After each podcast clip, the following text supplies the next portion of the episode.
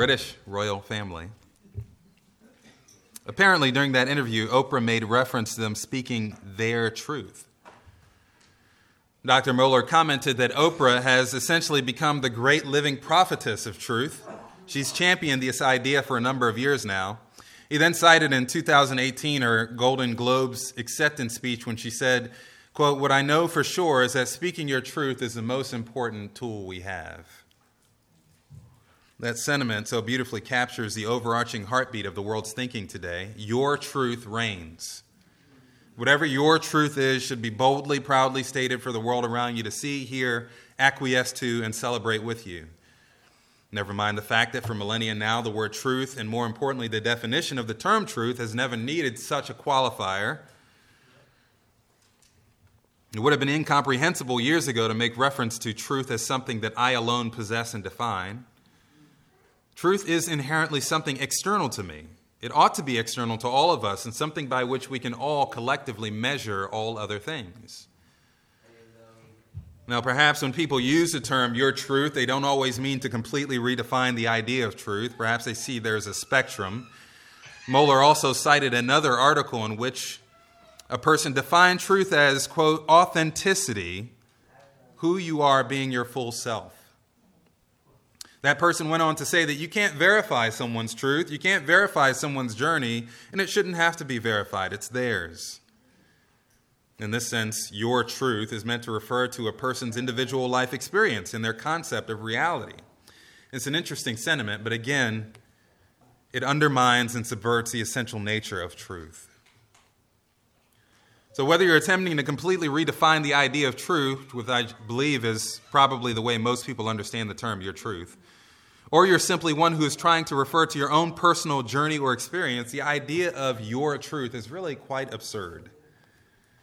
Again, it sounds nice in theory. It sounds as if we're giving people more freedom to express themselves, their journey, but no one really lives that way in their everyday life. The notion that we can all have our own personal truths just doesn't really work in reality. I mean, who drives down the road, gets pulled over for a speeding ticket, and responds to the officer, Well, sir, it may be your truth that I was speeding, but my truth says I was driving the correct speed limit. And then the officer says, Oh, yes, well, I understand. Well, that was your truth. Okay, you're fine. You can go ahead. It doesn't happen. Or I got this one from Dr. Mohler, who, when discussing the results of a CAT scan, will settle for the truth of some random person reading the results over the truth of someone who's actually verified, been verified in the realm of academics, tested, tried, and has been doing so for years. If neither of those do it for you, who would dare enter an airplane with someone whose truth is that they're a pilot when in reality they're not?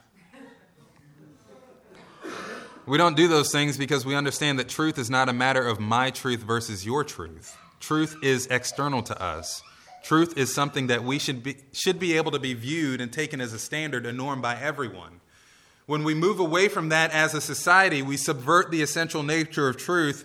We start down a road of absurdity, a road in which anything goes, anything can happen, and really nothing matters if there's no truth, no standard. It's a road from which return is doubtful and at the end of which catastrophe is certain.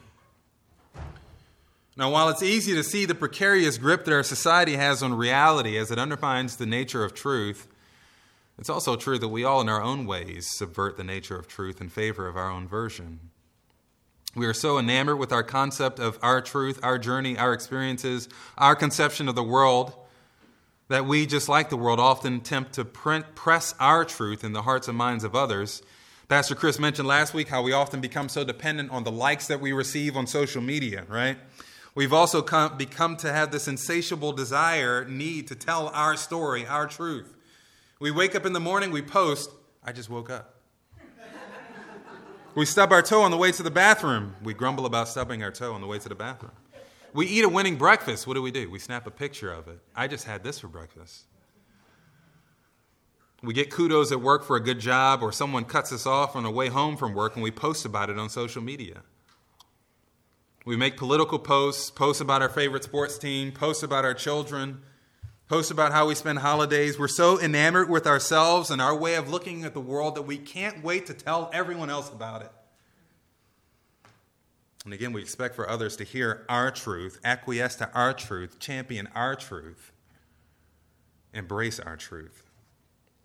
We in the church are no different, and particularly are guilty of this, of championing our truth in matters of little consequence.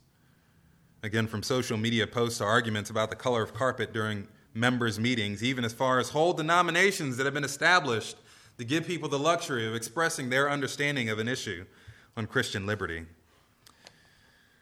Well, again, we're continuing to develop our series on a biblical worldview. This morning, we're going to consider that, the idea of Christian liberty. Typically, when we speak of the idea of liberty, we're talking about that realm of Christian life where there are not explicit commands to govern one's actions. We know, for example, that lying is biblically, biblically wrong, it is sin. We're specifically commanded not to lie. But what about dancing? Uh, not too many years ago, a significant majority of Bible believing, gospel preaching churches in our society would have shunned dancing in various forms as inherently sinful. And yet, there's no prohibition for dancing. We're, in fact, encouraged to dance in Scripture. And we have examples of people who dance in Scripture, and we're not uh, chided for it. For some, that solves the issue, that answers the question. But biblically, the discussion about our liberties in Christ, what we're free to do, goes much further than what is right and wrong, what is permissible and impermissible. Again, there often isn't a clear, specific biblical truth that solves a problem. The real question of Christian liberty has to do with when it is right to exercise that liberty. When am I free to exercise my freedoms? When should I refrain from exercising my freedoms? How does my relationship with my brothers and sisters and with the world impact my exercise of my freedoms in Christ? Our passage of study is Romans chapter 14.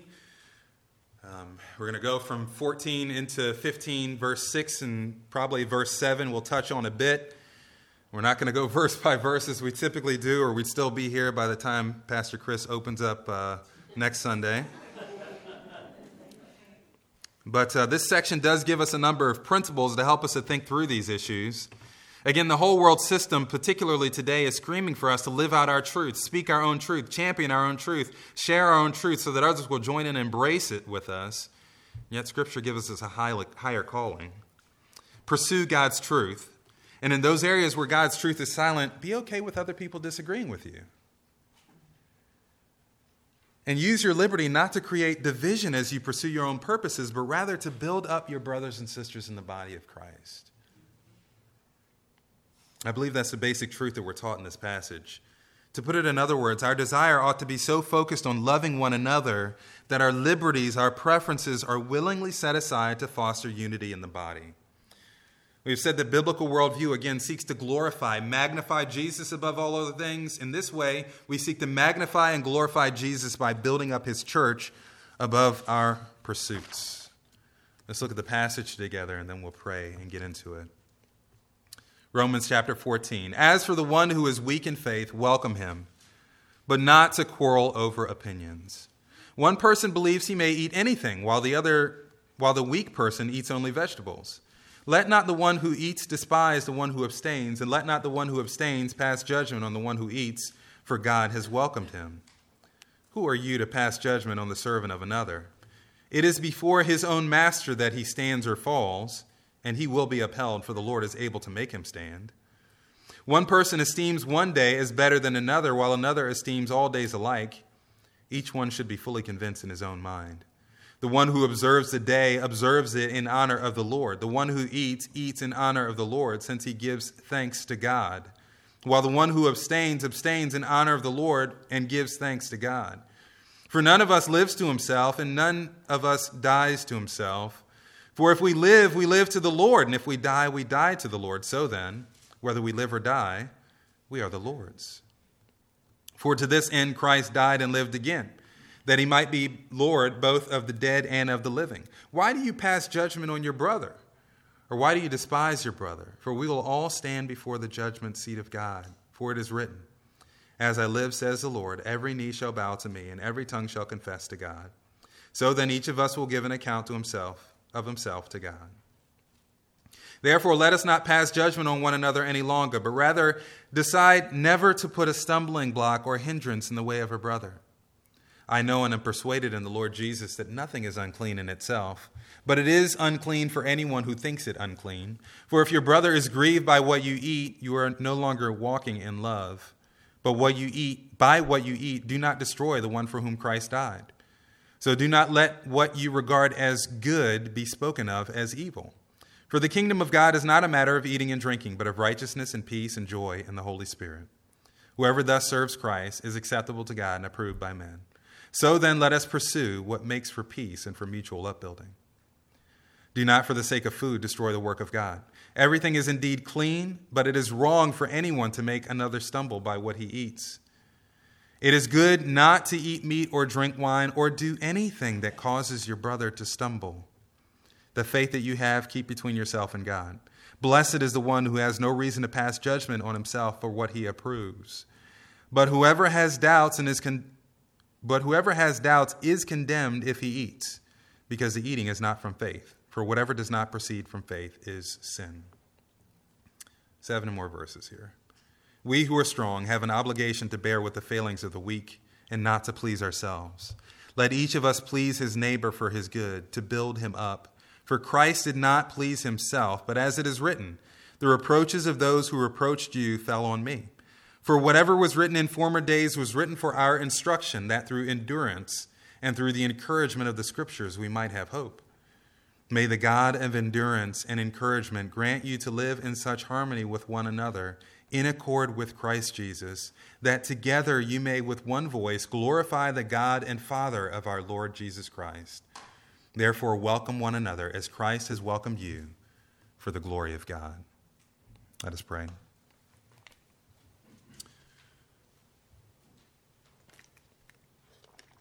Our Father, again, we thank you for today. Thank you for your word, which is true.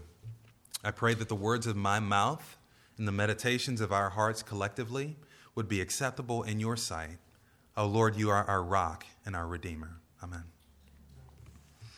This passage is very simply put together. It comes off the heels of chapter 12, verse 1.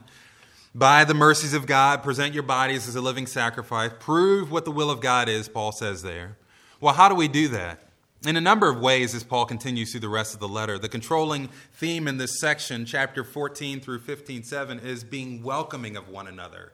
Paul says this in chapter 14, verse 1 As for the one who is weak in faith, welcome him, but not to quarrel over opinions. And again, at the end of the section, 15, 7, therefore welcome one another as Christ has welcomed you for the glory of God. He's concerned that we welcome one another, that we be welcoming to one another that there be no one in the body who feels unwelcome at any time for any reason. We ought to embrace one another, not offend one another. We ought to cling to one another, not run from one another. We ought to feel like a body who has members, each of whose member feels valued, cared for, and wanted. That's simply a matter of loving one another. Throughout this section, there are three principles that Paul provides for us to ensure that as we exercise our liberties, as we continue to seek that we continue to seek that each person is welcomed in the body. In chapter 14, verses 1 through 12, we'll see that we ought to acknowledge that we may have differences opinions as servants of the Lord. In chapter, in chapter 14, verses 13 through 23, we're encouraged to be a person of conviction, but to be a person of conviction for the purpose of edifying others. And third, in chapter 15, verses 1 through 7, we are to be obliged to please one another to feel obligated to please one another and not just ourselves. Let's look at that first principle again. As we exercise our liberty and seek to maintain love, we must acknowledge that we may have differences of opinions as servants of the Lord. It's okay to disagree. Again, I'm going to focus in on that first section in chapter 14, verses 1 through 12. I won't read it again since we just read through that whole section.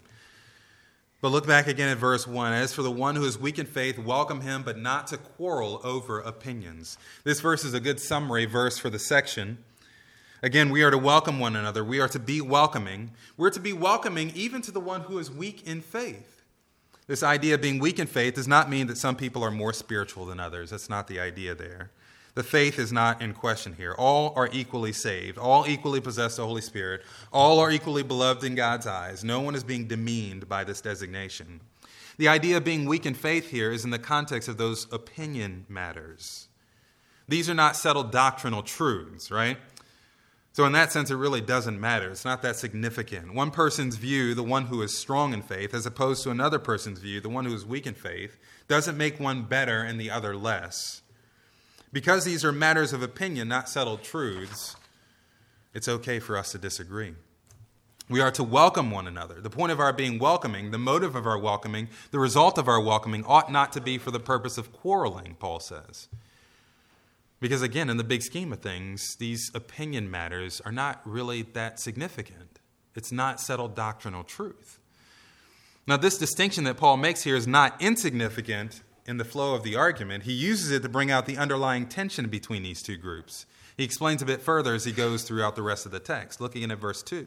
One person believes he may eat anything, while the weak person eats only vegetables. Let not the one who eats despise the one who abstains, and let not the one who abstains pass judgment on the one who eats, for God has welcomed him. There are a couple of different illustrations that he's using in the rest of this section here. And this is the first one that of eating and drinking. In this illustration, which may have been an actual matter of conflict or again simply being used as an illustration, on the one hand, some people believe that anything is permissible to eat. On the other hand, there are those who would place restrictions on what's being eat, eaten.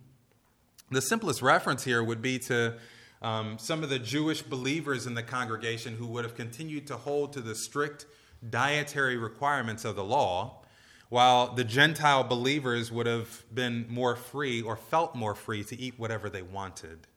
That's really the more direct referent.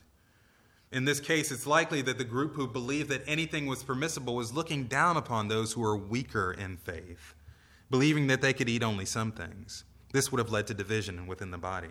To them, Paul says, Let not the one who eats despise the one who abstains nor the one who abstains pass judgment on the one who does not eat. We are not to quarrel about opinions over what is permissible to eat. Do not despise one another, he says. That word means to show by one's attitude or manner of treatment that an entity has no merit or worth, to have no use for something as being beneath one's consideration, or to regard another as insignificant and therefore worthy of maltreatment. That may seem pretty harsh, but when you think about it, it's really what we do.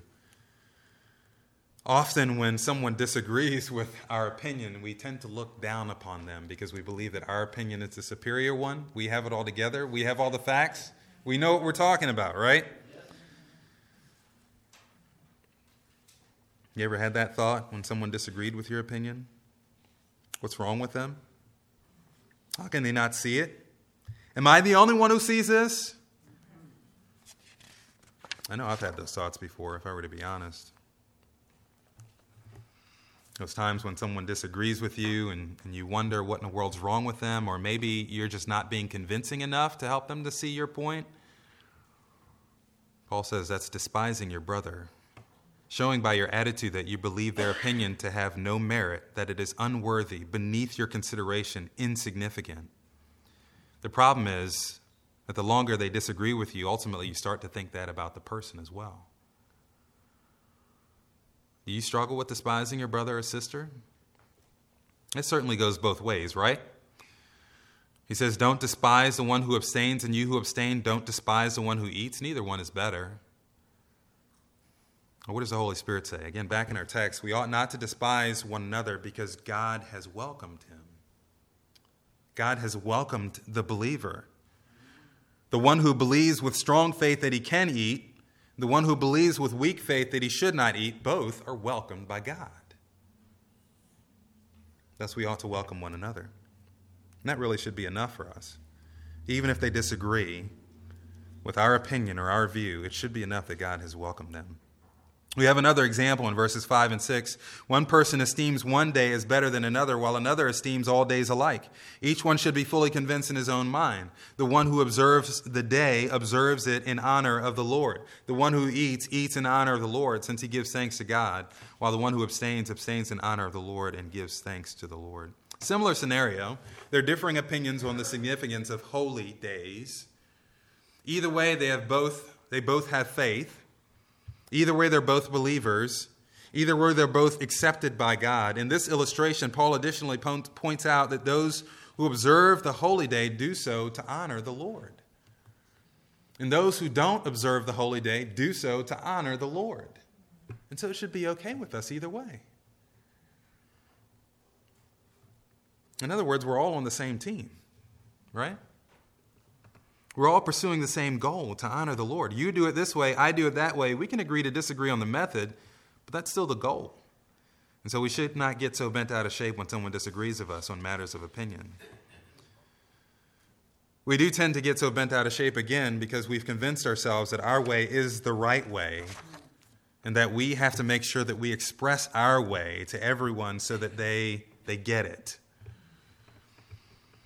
But this other person, whoever they are, they're still serving the Lord. They're observing the holy day or whatever it might be in, in order to honor the Lord.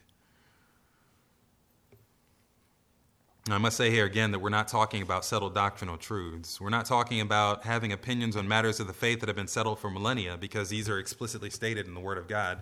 Jesus is Lord, Jesus alone is a Savior, right? Jesus died for our sins, was buried, and rose again on the third day. That's a settled doctrinal truth. We're not debating about that.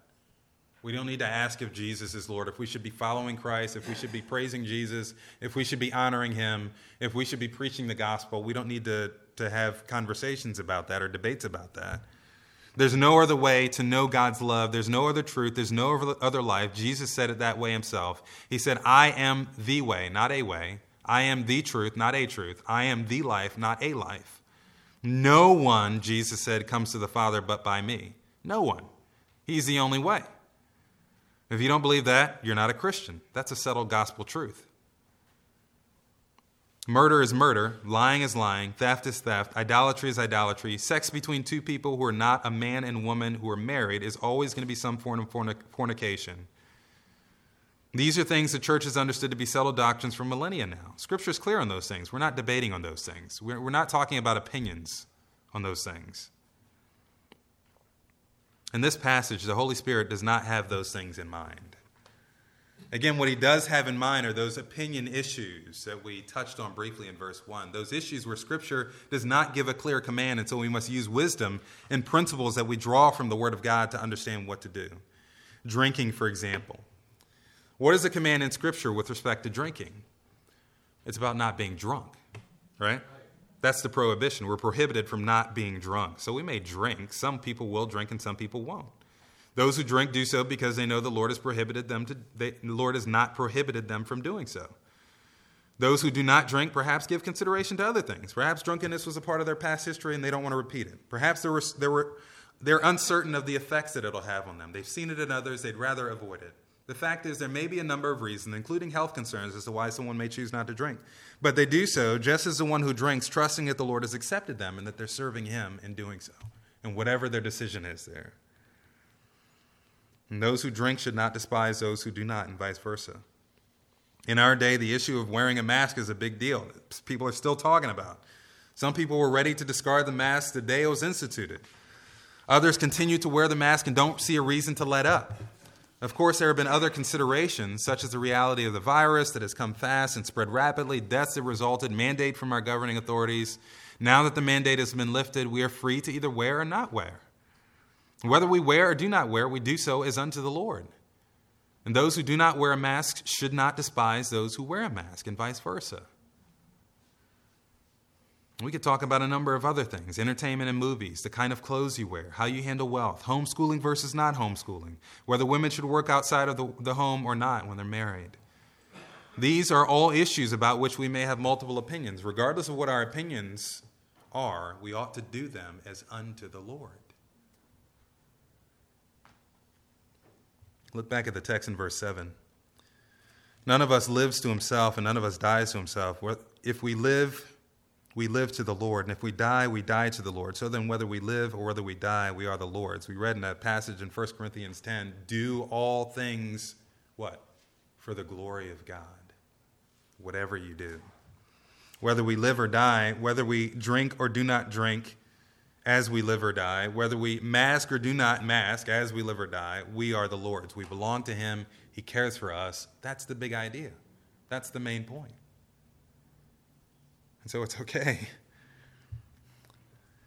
Not only that, but the reality is that we don't have to judge one another's choices or to examine one another's liberties because the Lord will do so.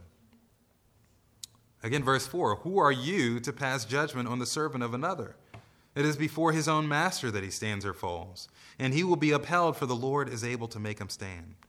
Verses 9 through 12. For to this end Christ died and lived again, that he might be Lord both of the dead and of the living. Why do you pass judgment on your brother? Or why do you despise your brother? For we will all stand before the judgment seat of God. For it is written, As I live, says the Lord, every knee will bow to me, and every tongue shall confess to God. Each one of us will give an account of himself to God. Each of us, whether we have weak faith or strong faith in one area or another, will stand before God in judgment. Of course, this is not the final judgment for believers. There will be no ultimate condemnation before God in matters of opinion. But we will have to give an account of our opinions before the Lord, whether, again, we have weak faith or strong faith. We shall have to give an account for the reason why we chose not to do what we did. Again, there are some things in Scripture that are not explicitly clear. On the clear issues, we should judge one another. We should hold one another accountable to the standard of Scripture. That's something that we should do. If we don't do that, we're not being loving. It is unloving to let someone completely disregard the Word of God and God's standard. But when we're not talking about something that's explicitly and clearly revealed in Scripture, then God gives us wisdom on those things. He gives us principles in His Word, He gives us teachers, He gives us one another. He's given us the same Holy Spirit who He used to write Scripture. And so we do have freedom to make decisions and thus we will give an account for those decisions, those choices. All of those choices, all of those opinions that we believe are so right, we will have to give an account for. And assuming we've made those decisions with the right motives, using godly wisdom, not human wisdom, the Lord will make us to stand, meaning in the judgment we'll pass the test. And also, by implication, we'll have to give an account for how we've treated one another, whether we have to stand in judgment, whether we have stood, whether we have stood in judgment of one another incorrectly. We have to be okay with having differing opinions on matters that are not settled by Scripture, and we must take care that we're not despising our brethren in the way that we respond when their opinions differ from ours. Again, contrary to the world, our goal is not to talk the loudest so that we can be heard and affirmed and, and as right in all of our opinions. Our goal is to glorify Jesus Christ and to build up his church. So one might wonder is it wrong to have my own differing opinions? Should I just chuck all of my thoughts about the way things ought to be and never say anything? That leads us to our next principle be a person of conviction, but be a person of conviction for the purpose of edification. that's going to be in verses 13 through the end, verse 23 of chapter 14. Now, there's a play on words in verse 13 that doesn't come out completely in the English he says there in verse 13, Therefore, let us not pass judgment on one another any longer, but rather decide never to put a stumbling block or hindrance in the way of a brother. He says something like this Let us not pass judgment on one another, but rather judge. That word for pass judgment and decide are actually the same word in the original. We're not to pass judgment on one another, but we are to pass judgment on ourselves. We are to think for ourselves. We are to, to think um, very particularly about the way we're acting toward one another. And what we ought to be thinking about is to make sure that we never put a stumbling block or hindrance in the way of another. In other words, don't sit in judgment of another's opinion, but rather judge not to be a stumbling block to your brother by your opinions. Again, it's okay to have opinions, to make judgments on issues that are not clearly settled in Scripture. Paul says in Verse 14 I know and I am persuaded in the Lord Jesus nothing is unclean in itself. Paul himself was a man of convictions. And if anyone had the right to have convictions and express those convictions and really expect other people to listen to those convictions, it would have been Paul, right? The Apostle Paul. If he has an opinion on something, you should probably listen to it. But even Paul himself, having those convictions, was not trying to convince other people just to follow his convictions just because he had those convictions on certain things. For him, any meat was permissible, but for others, it was clearly impermissible. Which one is right? Neither. What is right in this case is for those who are convinced that they can go on being, those who are convinced that they can eat should go on being convinced that they, can, they should eat. And those who are convinced they should not eat to go on being convinced they should not, not eat. And this is the issue of conscience. We talked about conscience in that other passage that I read earlier in 1 Corinthians 10, and we tend to throw that term around, but we don't really think about its significance. Conscience is, in the words of another, your internal moral compass. God has given us our conscience for our good. Our conscience is like an equation. What you put in equals what comes out. Every time the two sides will be equal. The believer is to fill their heart and mind with the truth of God. If you fill your hearts and minds with the world's truths and the world's thoughts, of course, that's what will come out. That's what it'll equal.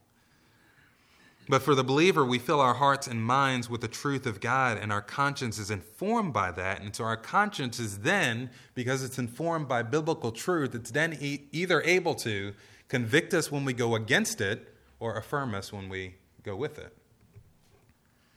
So our conscience is significant. In much of Paul's writings, he constantly affirms the importance of adhering to your conscience. In fact, to Timothy, his protege, he states that a good conscience is part of the aim of biblical instruction. 1 Timothy chapter 1 verse 5. The aim of our charge or the aim of our instruction is love that issues from a pure heart and a good conscience and a sincere faith. He says that's the aim of our instruction. That people would love from a pure heart, that they'd have a good conscience and a sincere faith. This passage is no different. In this case, the teaching is that we must leave room for the conscience of others. A brother or sister who's exposed to someone who's practicing contrary to their conscience can be grieved. Chapter 14, verse 15. If your brother is grieved by what you eat, you are no longer walking in love. This grieving is akin to the idea of the stumbling block or hindrance from verse 13, the destruction that takes place in verse 20, the stumbling again in verse 20 and 21. He goes so far as to say that those who are convinced to act contrary to their conscience are themselves guilty of sin in verse 23. But whoever doubts is condemned if he eats because he is not eating from faith, for whatever does not proceed from faith is sin. This is how significant our conscience is for our lives as Christians. It is so significant that if we act contrary to our conscience, we may be sinning before the Lord. I like this quote on the significance of conscience as this issue of the person who, who bends to bends their conscience and what that looks like. As this writer is thinking about that truth, he says Paul has advice for the man who is weak in faith, the man with a scrupulous conscience. It may be that this may disobey or silence his scruples. He may sometimes do something because everyone else is doing it. He may do it because he does not wish to stand in a minority of one. He may do it because he does not wish to be different. he may do it because he does not wish to court ridicule or unpopularity. Paul's answer is that if for any of these reasons a man defies his conscience, he is guilty of sin. If a man in his heart of hearts believes a thing to be wrong, if he cannot rid himself of the ineradicable feeling that is forbidden, that it is forbidden, then if he does it, for him it is sin. A neutral thing only becomes a right thing when it's done out of faith, out of the real reasoned conviction that it is right to do so. The only motive for doing anything that is that a man believes it to be right. When a thing is done out of social convention, out of fear of unpopularity to please men, then it is wrong.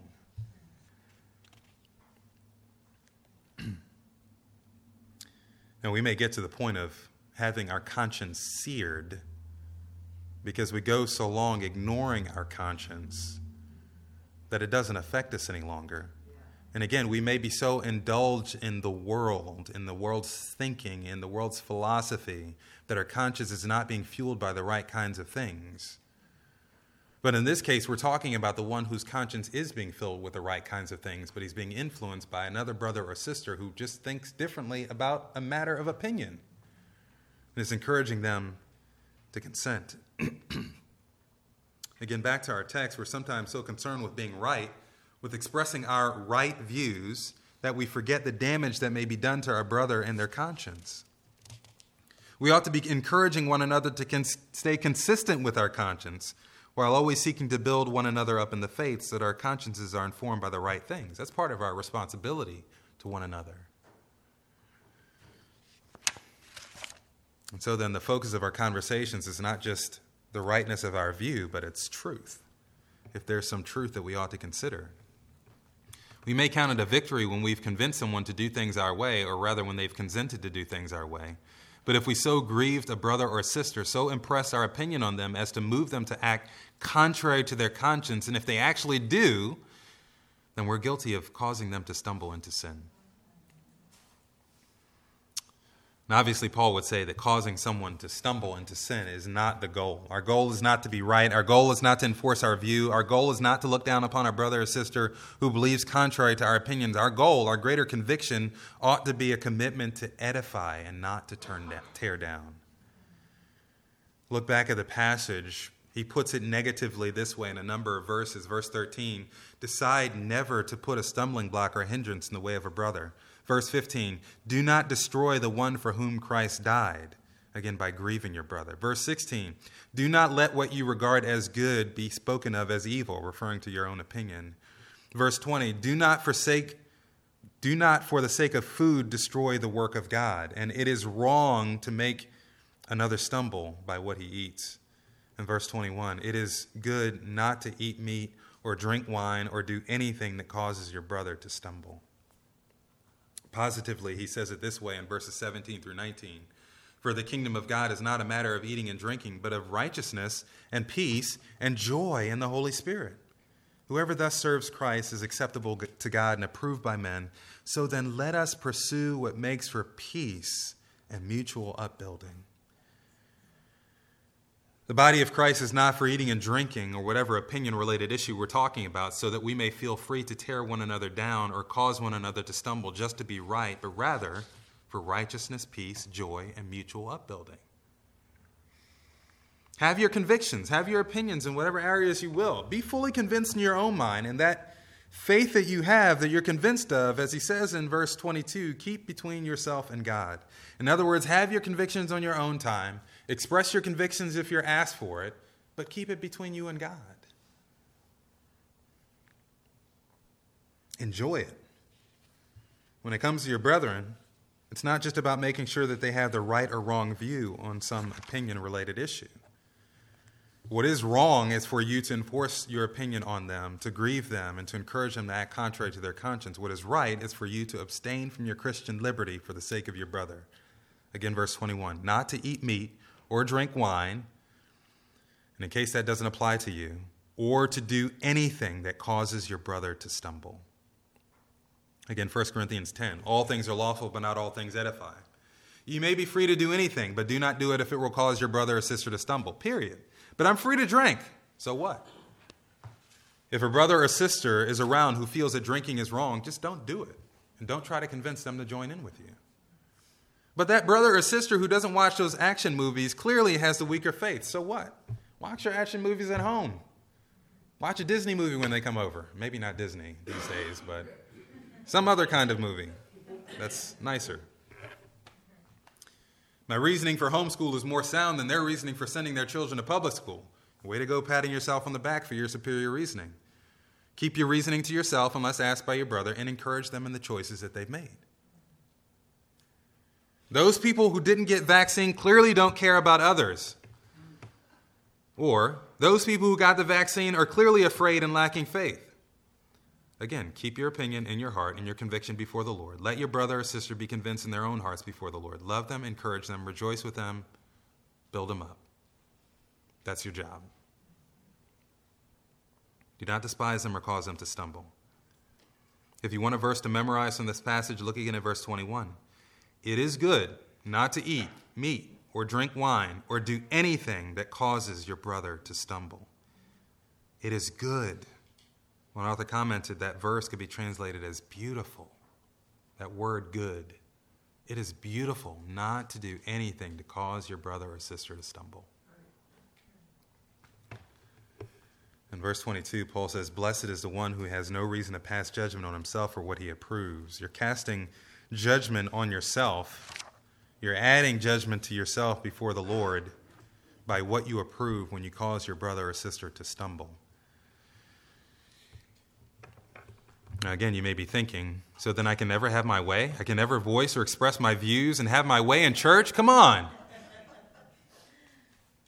Everyone else can have their way, but I cannot? Yes, that's what I'm saying. It leads us to our third point be obliged to please one another. Be obliged to please one another. It's in chapter 15, verses 1 through 7. I'll read those now. We who are strong have an obligation to bear with the failings of the weak and not to please ourselves. Let each of us please his neighbor for his good to build him up. For Christ did not please himself, but as it is written, the reproaches of those who reproached you fell on me. For whatever was written in former days was written for our instruction, that through endurance and through the encouragement of Scriptures we might have hope. May the God of endurance and encouragement grant you to live in harmony, in such harmony, with one another, in accord with Christ Jesus, that together you may with one voice glorify the God and Father of our Lord Jesus Christ. Therefore, welcome one another as Christ has welcomed you for the glory of God. Again, be obliged to please one another. Yes, your responsibility, your obligation is to see that others have their way in the body of Christ.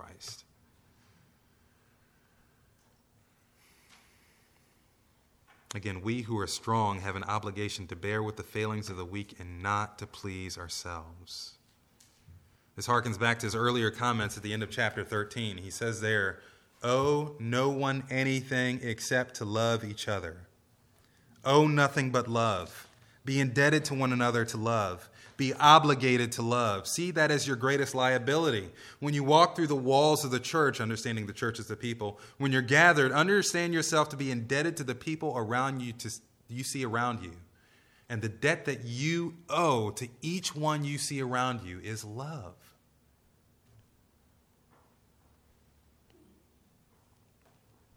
Paul says it this way in Philippians chapter 2, verses 3 and 4 Do nothing, do nothing, do nothing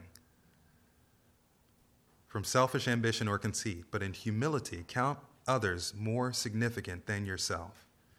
Let each of you look not out for his own interests but also for the interests of others. An affirmation of this truth, and for those who view themselves as having taken the moral high road, again, Paul says in our text, we who are strong have an obligation to bear with the failings of the weak. One author said, Those who pride themselves or being strong should display their spiritual maturity by doing everything they can to avoid bringing spiritual downfall to a brother or sister. Show the strength of your faith, the maturity of your faith, by building others up and not causing them to stumble, in other words. Again, does this mean that we're simply to be accommodating in every way to every whim of those who are weak? We already know this excludes sinful opinions. Those things that are clearly sinful are excluded from this conversation. We've touched on that already. Nor does it mean that those who are weak will always have their way. This admonition goes both ways, right?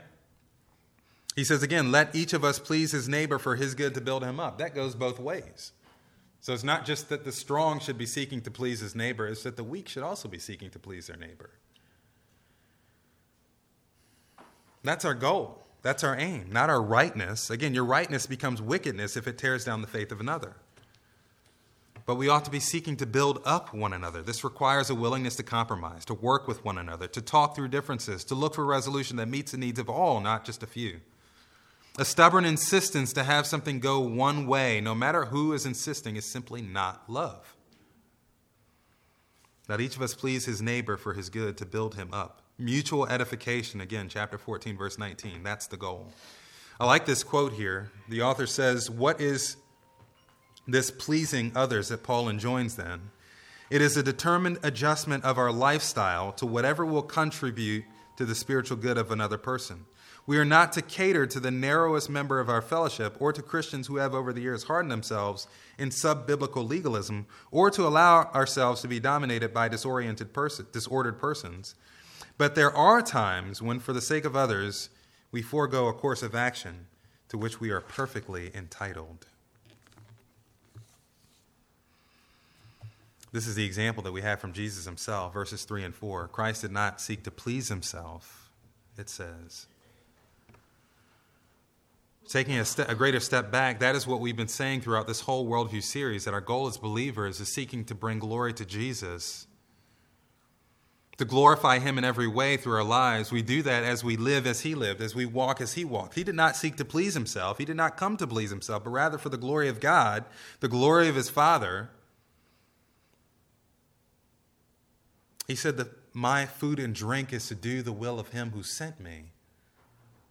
He did not come to please himself, he came to please his Father in heaven. And he came to be a blessing to us. That's the example that we have. That's what he's saying. The things that were written before time were written for our instruction. We had that as an example, as an illustration, to walk in his footsteps. That we, through patience and comfort in the scripture, might have hope. What is this hope that he's talking about there? What hope would we have? Well, as we look back at even, I mean, you can read through chapter 11 of Hebrews, right? And chapter 11 of Hebrews goes through a whole list of believers who had to wait for God's promises, and some of them who never received them during their lifetime. But the admonition is that they will receive them. And likewise, as we're thinking about this truth, foregoing our liberties in favor of building up and being a blessing to others, we're reminded that God just as sure as he has blessed the Lord Jesus, just as sure he is, as he has honored the Lord Jesus for his faithfulness, he'll honor us. He'll see that we have what we need. He'll give us a reward. We'll share in the reward of the Lord Jesus as we walk in his steps. That's the point.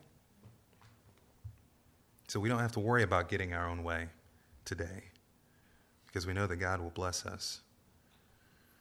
He ends this section with a prayer, a benediction in verses 5 and 6. May the God of endurance and encouragement grant you to live in such harmony with one another, in accord with Christ Jesus, that together you may with one voice glorify the God and Father of our Lord Jesus Christ.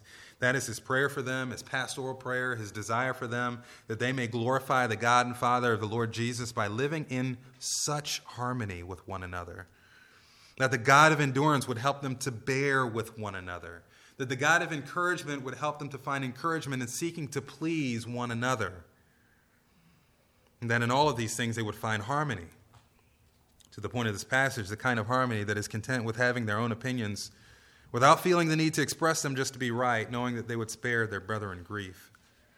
The kind of harmony that sees the diversity of our opinions on such matters as a part of God's good design for his people, and not just something that needs to be corrected the kind of harmony that we feel obligated to pursue. Paul says in another passage in Ephesians be diligent to preserve the unity of the Spirit in the bond of peace. Harmony in this way facilitates true worship. I'll leave you with this last quote. Paul speaks of many different obligations that believers ought to fulfill so that they let no debt remain outstanding all debts must be paid. There is, however, one debt that is ongoing the debt to love one another. He goes on, let your only debt that is unpaid be that of love, a debt which you should always be attempting to discharge in full, but will never succeed in discharging. End quote. Welcome one another as Christ has welcomed you for the glory of God. Father, we thank you for this day. We thank you for your word again, which is true. Your word, which sanctifies us. We pray, God, that you would indeed sanctify us by your word.